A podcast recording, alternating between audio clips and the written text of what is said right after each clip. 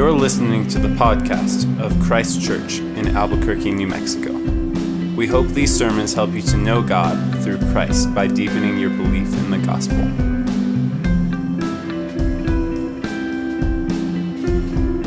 The reading this evening is from 1 John chapter 4, verses 7 through 21.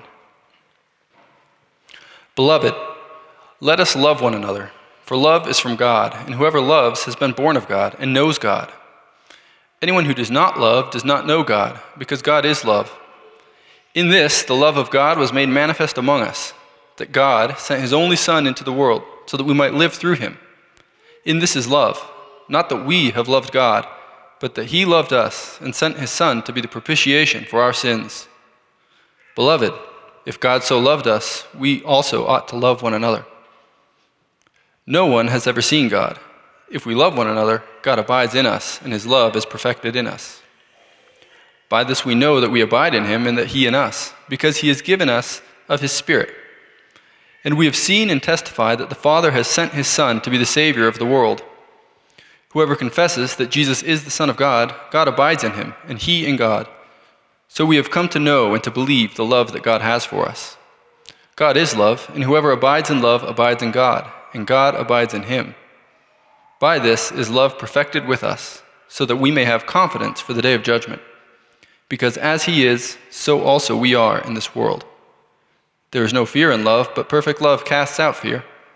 For fear has to do with punishment, and whoever fears has not been perfected in love. We love because he first loved us. If anyone says, I love God and hates his brother, he is a liar. For he does not love his for he who does not love his brother whom he has seen cannot love God whom he has not seen. In this commandment we have from him whoever loves God must also love his brother. This is the word of the Lord. Let's pray. Our Father, we are thankful for your word. You have revealed yourself to us from heaven in your Son, in your word to us. So we do pray now that you would bless this feast as we now uh, scoot our chairs up to this banquet table, that you would feed us, that you would nourish us by your word, by your presence with us. In Jesus' name, amen. You may be seated. Uh, this week is a torch week. So if you are a fourth through sixth grader, Aaron's coming up. Uh, you guys want to, yeah, and Stephen, if you guys want to follow Aaron and Stephen out and talk about the last couple of weeks of First John together, you can do that. Um, last night, uh, if I haven't met you, by the way, my name is Nathan. I'd love to meet you after the service. Come say hi. We'd love to get to know you and hear of how you came to Albuquerque or how you came to Christ Church or uh, if you've got questions about us or about this gospel, we'd love to answer those things. Well, last night, uh, one of my childhood friends, uh, a friend that went all the way through high school, he texted me out of nowhere. I was with a gathering of several of you, and in that meeting, I got a text from him, and he, he said, Hey, Nathan, what's better than heaven? And I didn't have time to reply, but I texted him back when I got home. I was like, uh, I don't know, Andrew, what's better than heaven? And uh, this morning, uh, he replied and said that when we were seventh graders, I texted or I told his now wife Heather uh, at a seventh grade youth night. Uh, I said, uh, you know, or I asked her, "What's better than heaven?" She said, "Nothing." And I was like, "That's right." Uh, but nothing is better than heaven, and a ham sandwich is better than nothing. So a ham sandwich is better than heaven. I have no memory of that at all. Uh, but he told me that uh, she said to this day uh, that whenever she hears anyone say, "What's better than nothing?" she thinks ham sandwich, and that's better than heaven. But it's not. Uh, listen, kids are weird. I was weird as a seventh grader, apparently, uh, and many of the same like playground sayings and phrases uh, that I heard and said as a kid often come through my kitchen or our living room. a couple of years ago, it was around Christmas time, and one of my kids came home from school singing jingle bells, Batman smells. And I was like, Robin laid an egg. That is amazing. I haven't heard that in like 25 years, uh, but it's still true. Uh, uh, I mean, all these weird phrases, uh, like, my, my, kids don't say it often, but I know you are, but what am I? That's very strange. Uh, also, some phrases that attempt to make light of deep realities. Like, if you love Star Wars so much, why don't you marry it? Like, two weeks ago, when we were thinking through First John, Kyle observed that we say that I love my wife and I love bacon. It's the same word. The English word love is so limited uh, that we think that we should marry Star Wars. whatever that means. Kids, even adults, wrongly think of marital love as the highest love. Another phrase that grasps after truth but misses it is you are what you eat. You eat pizza, so you're pizza. That doesn't even make sense. But hearkening back to a theme that we've thought about several times together here on Sundays is if you are not what you eat, you are what you love.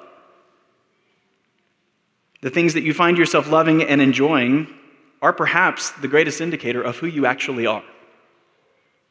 We are certainly more than our appetites, but the thing or things that we orient our lives to actually shape and mold us. The ordering of our desires, the ordering of our loves, in the disordering of our desires and loves make us into who we are. Well, First John is a letter about love. It certainly is.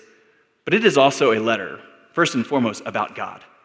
It has tons of implications for us in how we are to love him and how we are to love one another. But remember from chapter one that this is the message that we have heard from the very beginning that God is light and in him is no darkness at all. Well, here in John, 1 John chapter 4, John adds to what he said about God being light, but in chapter 4, verse 8, he also says, God is love.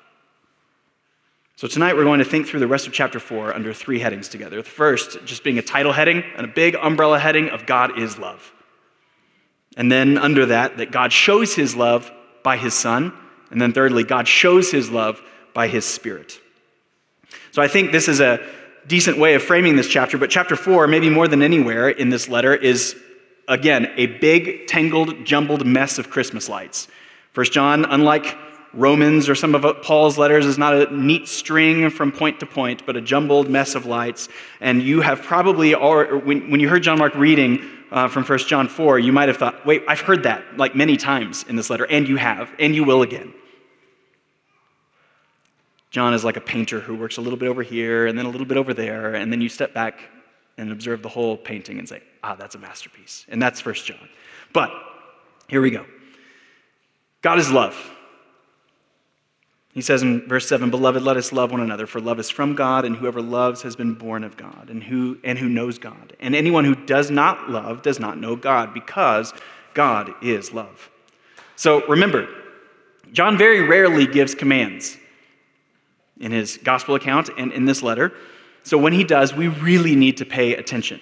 Our English translation kind of dampens the forcefulness, but verse 7 is a command. Let us love one another. In fact, this entire chapter is bookended. In verse 7, let us love one another. And then down in verse 21, in this commandment we have heard from him whoever loves God must also love his brother. This is bookended by our horizontal love for one another. But why? Why love? Why should we love one another? Why should we love God? Why not isolate ourselves entirely from one another? Why not isolate into groups or clans or cultures and just do what every other organism in the universe does just accumulate things to survive. If threatened, protect. If attacked, retaliate. Why not? This is exactly what most mammals do. It's exactly what fish and birds and even viruses do. It's just biology. Why don't we, why should we not respond in the same way? We humans are to love one another because we are created in God's image. We are created not only to subrule the earth under God's authority in a way that platypi or viruses are not, but we are also created to represent certain aspects and character and the character traits of God, of his being. And what does John say? He says, Let us love one another, from, for love is from God. Whoever loves has been born of God and knows God, and anyone who does not love does not know God because God is love. And those three words, those three words may be three of the most important words in the whole Bible. God is love. These are hugely famous words that I think are still very well known in our culture. I didn't like trial run this, but I think uh, if we were to leave tonight and just walk around Albuquerque Walk downtown, walk around campus, walk around in your neighborhood, and just ask people. Say, I'd like, you, I'd like you to fill in the blank. God is, maybe not, but I think a lot of people would still fill in the blank with 1 John 4 8. God is love. God is love. But how do we know this? Why do we know this? We'll think more closely about this in our second and third points, but God being love is not intuitive. We think it is, but it should not be. I don't think we could just observe nature and come to the conclusion that God is love.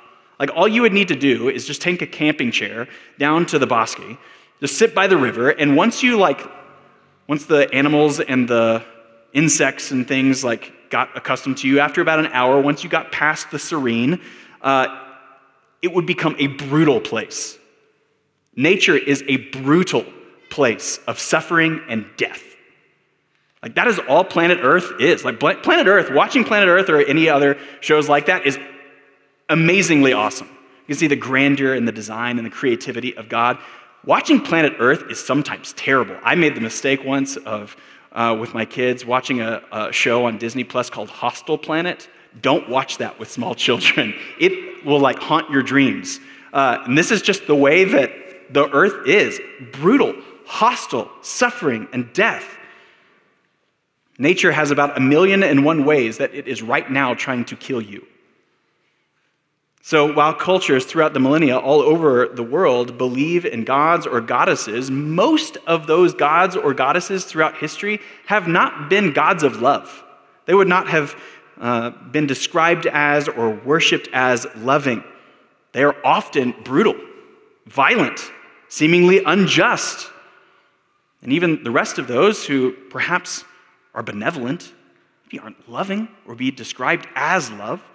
But the three words, these three words of the Bible, God is love, are incredibly important, but they may not be saying what we think they, they might be saying. John does not say, God does love, or God does loving things, or even God always does loving things. He says, God is love. It's a huge distinction to make. Love is so wrapped up in the very nature, the very being, the very essence of who God is that we can say that God is love.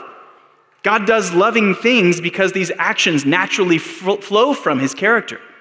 Another way of saying it is that anything that God has ever done is because of love, is because he is love. God is love. Elsewhere in Scripture, God is described with other descriptors or categories. He is just, He is righteous, He is holy, He is, even like we profess together tonight from Psalm 145, He is patient, slow to anger, He is merciful. The, author of the letter to the Hebrews says that God is a consuming fire. But all of these other descriptors flow from His perfect and pure and eternal nature love. And so we must not say that wrath is one of God's eternal perfections. Think about that for a second. God is not, hang in there with me for a second. God is not wrathful by nature. To quote, to quote one theologian, wrath is the way disobedient sinners experience God's justice. Other questions to consider. With whom was God angry before the fall? Or will God be eternally wrathful in the new heavens and new earth? No. So many reformers spoke of God's wrath or punishment against sinners as his alien work, alien meaning outside, or even others calling wrath his unnatural work. Wrath is willed on that which is not natural. And what is not natural to creation? Sin. We are the cause of evil and sin. God did not create sin, He hates it, He loves. God is love. And so even justice, even wrath flow from his essence of love. And so, if we, as humans, are created in God's image, and then we, as Christians, have been brought into the very love of God, then to not love is to not understand the new reality in which we live. The old reality was that of just perhaps evolutionary survival and advancement or something, just out to get mine. Of living life as a barely filled glass and then using others to just fill me. Always taking. But having been filled by the love of God, now we are able to use others as a means to fill them. Other people exist for me to use as a, a recipient of God's love through me, not giving, but taking. Or not taking, but giving. Giving away the love of God, not using people to take. A couple of weeks ago, I started rereading my favorite novel with a couple of you brothers, uh, the book, The Brothers Karamazov. And in the early chapters, there's this widow. There's this widow who brings her sick daughter to a Russian priest for healing. And the author Dostoevsky, he's a master. He makes it clear that everything that this lady, this widow, wants is just sinful. It's just selfish. Even her desire to have her sick daughter healed is just what she can get out of it, her selfishness. She says this, and she doesn't, she doesn't say this um, understanding what she's saying. She's saying that this is not a problem, but she says this, and see if this isn't a dagger into your soul. She says, The more I love humanity in general, the less I love it in particular. In my dreams, I often make plans for the service of humanity, yet I am incapable of living in the same room with anyone for two days together. As soon as anyone is near me, his personality disturbs me and restricts my freedom. In 24 hours, I begin to hate the very best of men. One because he's too long over his dinner, another because he has a cold and keeps on blowing his nose. I become hostile to people the moment they come close to me. But it has always happened to me that the more I hate men individually, the more I love humanity. She is confusing a love for humanity generally, but then when people are actually up front and personal, she no longer loves humanity because loving humanity means loving a person. And so maybe you think of like a John Lennon type of guy who's writing songs like All You Need Is Love at the simultaneous moment, moment that he is a miserable and impossible human to be around. But before you turn the focus outward and just saying, yeah, isn't it crazy how people are like that? Hold up the mirror. How regularly do we sing about the love of God? How regularly do we sing about the love of God for me? And then move about the world miserably and impossibly. This is not the love of God. It is not the nature of God. Only loving to be loved, using other people to get more happiness. Only loving theoretically or generally, but then when push comes to shove, unwilling to love practically and specifically. The gospel to mankind was not general, but was very practical, and it found its mark in his people. So we know that this kind of general love is not true of God because of now our second point. God is love, firstly, but secondly, God shows his love by the Son. Verse 9, John says, In this the love of God was made manifest among us, that God sent his only Son into the world so that we might live through him. In this is love, not that we have loved God, but that he loved us and sent his Son to be the propitiation for our sins. Beloved, if God so loved us, we also ought to love one another. No one has ever seen God. If we love one another, God abides in us and his love is perfected in us. So, God sent his only son into the world. This has John 3:16 echoes all over it. For God so loved the world that he gave his only begotten son. Now, we've already been swimming around in some deeply theological waters here in 1 John 4, but can we think about God's triuneness for a minute? That God is Trinity. Uh, theology exam time, everybody. Everybody get out your number two pencils. Are we Christians monotheists or polytheists? Do we worship one God or many gods? I think, if you actually had your Scantrons and number two pencils out, uh, most of you would answer that with a orthodox understanding of the Christian faith, that we are monotheists, we worship one God, but I think practically we kind of function and believe as if we do worship three gods. Three different gods Father, Son, and Holy Spirit.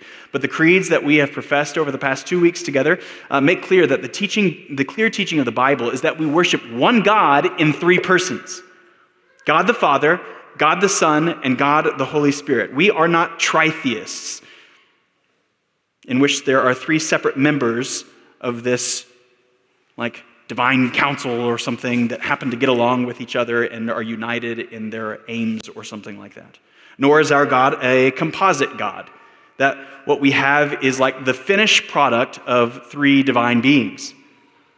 No, we professed last week from the Athanasian Creed that we worship one God in Trinity, and the Trinity and unity, neither confusing the persons nor dividing the divine being. Another way of saying that is not blending the persons so that the persons of the triune God become one, nor dividing the divine essence of who God is.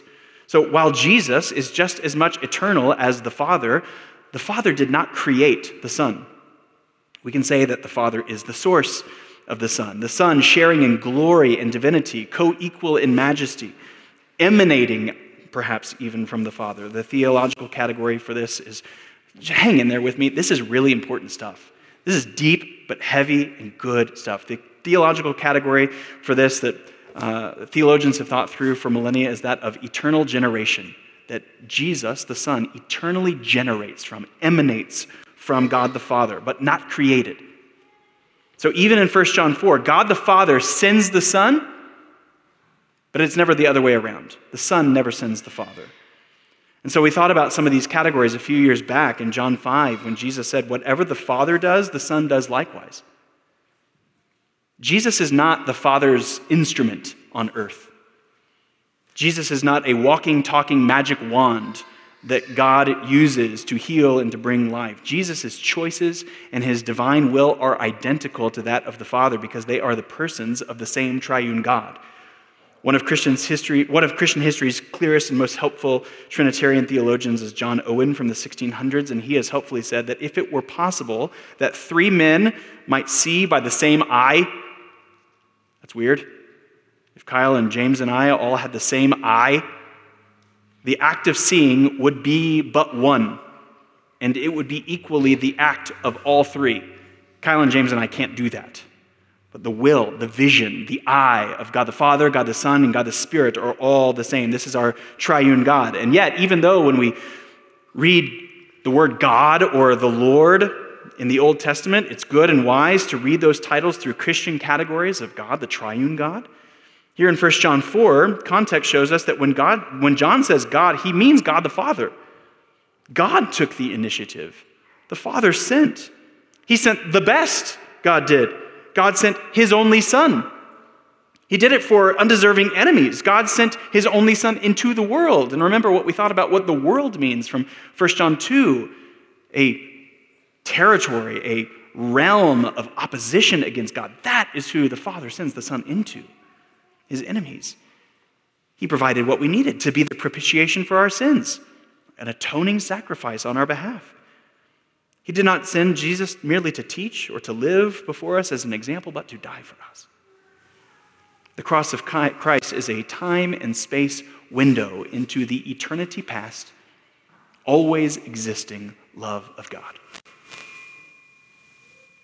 the love of God for and through himself in three persons that exploded into the creation of the universe to be shared in, and the love of God for sinners to be saved, to be accepted, to be welcomed into flourishing life. This is deep Trinitarian theology here. So, why spend any time thinking about these categories? Is the last five or 10 minutes nothing more than just like an impractical seminary lecture or something? No. No, the triune God is perhaps the greatest mystery in the entire universe, and at the same time, the greatest praise inducing, life changing reality in the universe. We have eternity to keep swimming deeper and deeper into God's triuneness. That the triune God has been loving himself for eternity, and it is into that very love that he invites us to commune with to live in, to swim in for eternity. And so John is saying, love one another in part by thinking on the love of God for you in Christ. The way that we can love one another is by dwelling on, thinking on the love of God for you in Christ. Don't be like the unforgiving servant who was forgiven a great debt and then held a lesser debtor to his debt without mercy. Our love is not partial to those like us, those of the same age or the same pay grade or the same style or the same skin color or the same schooling or the same politics or the same music choices, and on and on and on. The people in this room must not love like the world does. And the world only loves when it brings more, when it, others become a vehicle to my happiness rather than an obstacle. We must love one another even when we are obstacles for one another's happiness. That just as God the Father shows his love for us in the Son, God the Father shows his love for the world through the people of his Son. No one has ever seen God, John says in verse 12. But in God's people, God is known. This no one has ever seen God language is an identical phrase to what John has said in the prologue of his gospel account, where in John chapter 1, verse 18, John says that no one has ever seen God, but he has revealed himself to us in the Son. Well, here in 1 John 4, the unseen God reveals himself not in the Son, but if and when his people love each other. The most persuasive apologetic, the most persuasive defense for the reality and the truthfulness of Christianity is how we love one another. Not philosophic arguments, not scientific arguments, not historical arguments, but love. Emotions, yes. Dispositions for one another that are not cynical, that are not grudge bearing, that are not suspicious. But even more than that, in actions. Being sacrificial with our time, with our money, with our comfort, pouring out because we have been filled. And praise God, this is so true of you. We are just so encouraged week by week by week by week to hear story after story after story of how you are caring for one another, how you are caring for others. Keep it up, Christ Church. Keep it up so that many more in our city and beyond might come to be invited to experience the love of God in Christ. But God's love isn't just manifested, isn't made clear, isn't just shown in his Son. Thirdly, God shows his love by his Spirit. And I'd add to that, for our assurance. So God shows his love by his Spirit, by the Spirit. Verse 13, by this we know that we abide in him and he in us because he has given us his Spirit. We know that we are his because he has given us his Spirit. The work of our salvation is a triune act. In fact, every act of our God is triune creation, redemption, revelation, all of it. What the Father purposes and the Son accomplishes, then the Spirit applies or seals in our life. And that is true of our salvation. God the Father is not stingy with his love, and he is not stingy in his sending of the Spirit. And it is now the rest of the Christian life to now grow in to walk more closely in the life of the Spirit. Just as humans were created from the very beginning to walk intimately with God, He has now made Himself available and accessible. So, as one commentator puts it, it is impossible for one to have 60% of the Spirit, but not at all impossible that He has less than all of us. He has poured out God the Spirit in abundant, in full generosity. Not just a little bit, but all. Read Acts 2 if you, wanna, if you don't believe it. And it is now the work of the Spirit in our lives to begin to reshape, reform, reorient, reorder our loves from death to life, from darkness to light, refocusing our vision, our hopes, our demands, our loves that we might walk by him, that we might love and know God. But back to the second half of chapter 4, verse 12. If we love one another, God abides in us and his love is perfected in us. This does not mean that if we love one another, then God will abide in us and perfect his love in us, but that if we love one another, it is because God abides in us, and He is perfecting His love in us. We can see this from verse 16, which reads, God is love, and whoever abides in His love abides in God, and God abides in him. And if we still have this out of order in our minds, listen to which, that which God, or what John puts first in his clearest verse, verse 19. We love because God first loved us. When we love like he does, we know that we are from him, that we have him. We can't explain the things that we do or the feelings we feel except for his gracious work in our lives. Love is bound up with faith. Assurance comes from love, and love comes from faith. And so, Christian love produces the fruit of confidence before God, of assurance before God. Now, some people might have confidence before God when they think of judgment because judgment perhaps isn't a very serious idea in their mind. Like it's like someone who might have heard, hey, hey, the final is super easy. And so they didn't really study for the final. Come to find out, it was much harder than they thought. They aren't relaxing because they're ready, they're relaxing because they're deceived. But judgment is very serious. Hell is used 12 times in the New Testament, and 11 of them are by Jesus himself. John speaks of the day of judgment here. Jesus says in Matthew 5, But I say to you that everyone who is angry with his brother, brother will be liable to judgment. Whoever insults his brother will be liable to the council, and whoever says, You fool, will be liable to the hell of fire. Or again in Matthew 10, these are the words of Jesus. Remember, we thought about last week, the red letter words of Jesus, where Jesus says, And do not fear those who kill the body, but cannot kill the soul. Rather, fear him who can destroy both soul and body in hell. Are not two sparrows sold for a penny? And not one of them will fall to the ground and apart from your Father, but even the hairs of your head are all numbered. Fear not, therefore. You are of more value, value than many sparrows. So everyone who acknowledges me, acknowledges me before men, I will also acknowledge before my Father who is in heaven. But whoever dis- denies me before men, I will also deny before the Father in heaven. These are serious warnings to us.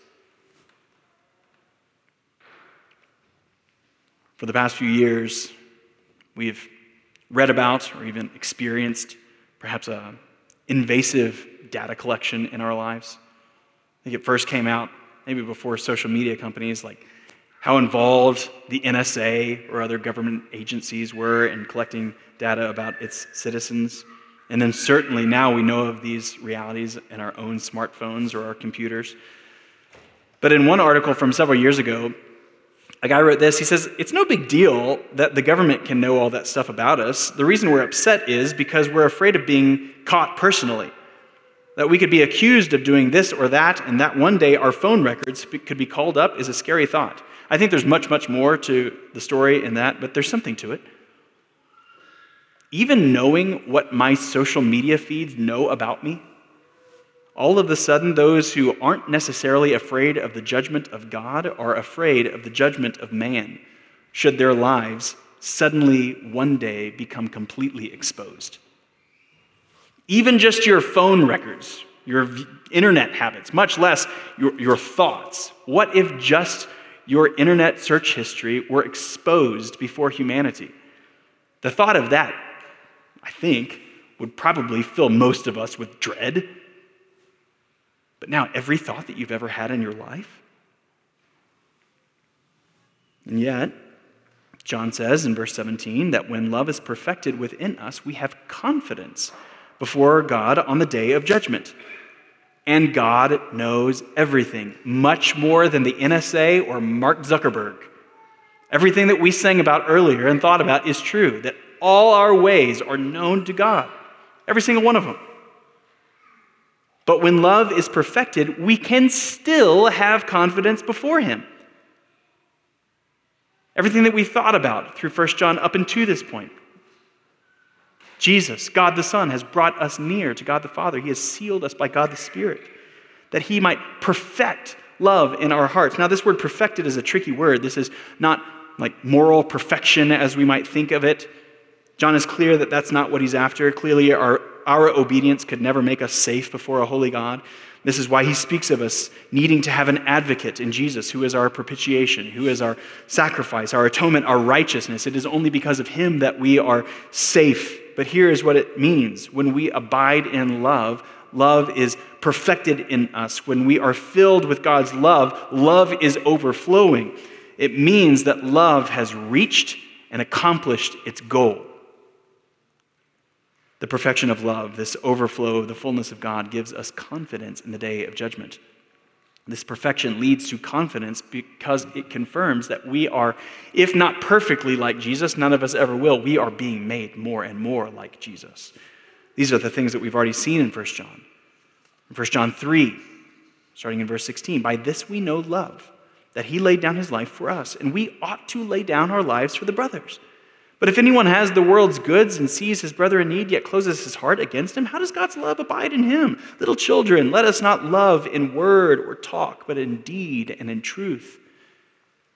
We're in 1 John 2, verses 28 and 29. And now, little children, abide in him, so that when he appears, we may have confidence and not shrink from him in shame at his coming. If you know that he is righteous, you may be sure that everyone who practices righteousness has been born of him.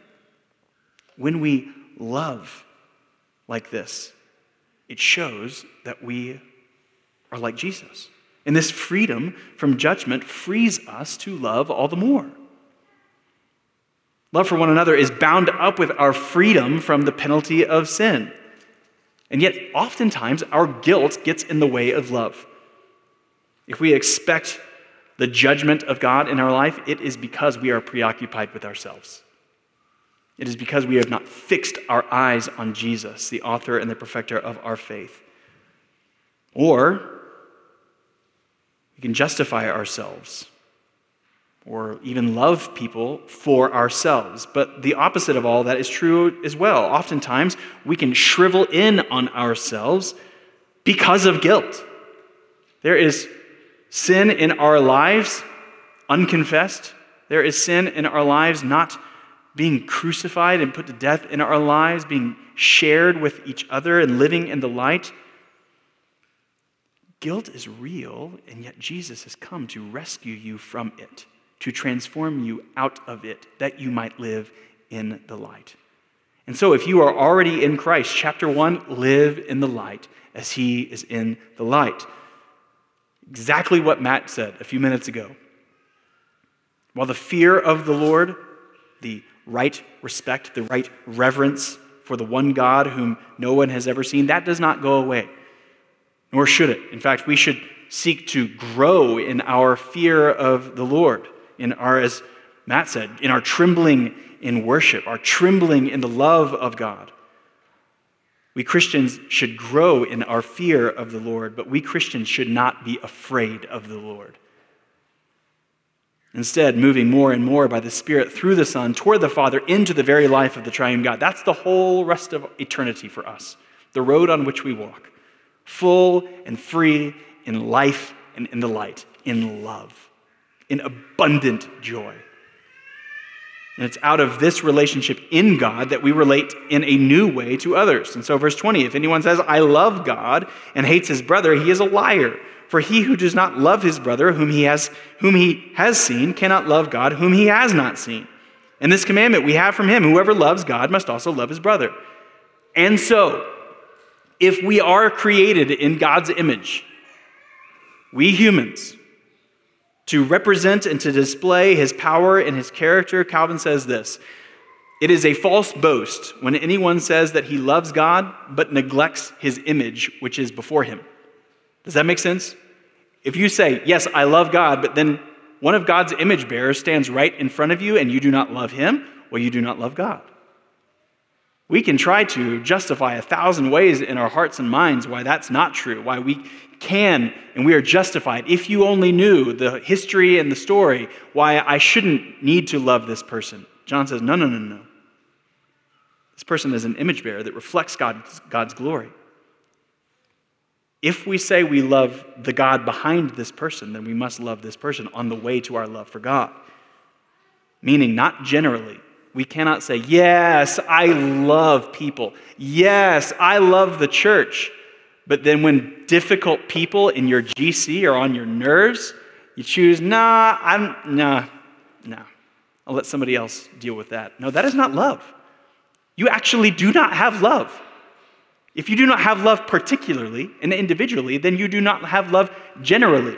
You just have love generally or theoretically. This is why We have a covenant of fellowship that we take so seriously. And we invite new members in, as we'll do tonight. That we make these promises to each other three times a year. That we will not just love one another theoretically, but specifically, carefully, thoughtfully, and ongoingly. In fact, love is just as much a test of the authenticity of our faith as our obedience. Love is just as much a test of the authenticity of our faith as righteousness, as holiness. Love is righteousness. Love is holiness, which is exactly what Paul says in 1 Corinthians 13. If I speak in the tongues of men and of angels but have not love, I am a noisy gong or a clanging cymbal. If I have prophetic powers and understand all mysteries and all knowledge, and if I have all faith so as to remove mountains but I have not love, I am nothing. So you write a few books of theology. So you've memorized so many books of the Bible. So that you are now teaching a, one of our core classes or leading one of our GCs, but you do not love, then what's it all for? Who cares? If I give away all that I have, Paul says, if I deliver up my body to be burned but have not love, I gain nothing. God is love. He is love. He has loved. He is loving you now. He will love you forever. And so, like we've considered, He will not stop loving us because He never began. If that is true for us Christians, if He never began loving us from eternity past, then He will never begin or ever end in His love for us, then let's just swim in it. Let's swim in it for the rest of eternity together with both feet, with clothes on, jumping in the river all the way under, just enjoying, relishing, loving the love of God. It is God's love that will change your loves, that will reorder, will reshape your loves, your desires, change your appetites. Willpower will not do that. Positive thinking will not do that. The love of God for you in the person of Jesus Christ sealed by his Spirit, will change your life. But in a Philippians 3:12 kind of way. Not that I have already obtained this or am already made perfect, but I press on to make it my own because Christ Jesus has made me his own. I want to know the love of God so much because he has loved me.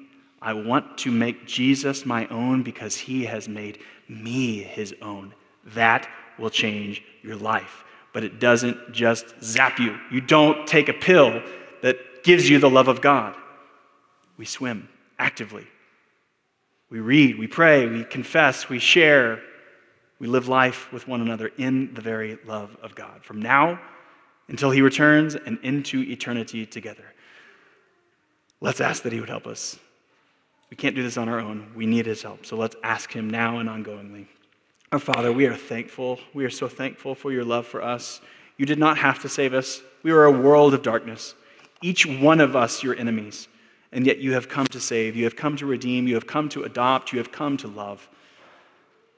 Father, for those in this room who have not come to know this love, who have not come to know the freedom from guilt, the transformation by your Spirit that comes in the gospel, we pray that you might be impressing on their hearts an uneasiness that might never be settled until they find rest in Jesus. God, for the rest of us who have come to know this love, change us, please. Transform us, help us. Spirit, walk with us that we might walk with you. Help us to make you, Lord Jesus, our own because you have made us your own. We pray that you would do this for your glory, that the light of Christ might be clear and shown to the people in Albuquerque and beyond. And we pray that you would do this for our own joy, for our own transformation, for our own abundant life that is to be found in you. We pray all these things in Jesus' name. Amen. We hope you have been encouraged to deeper life in Christ through the preaching of this sermon. For more information about Christ Church, visit www.christchurchabq.com.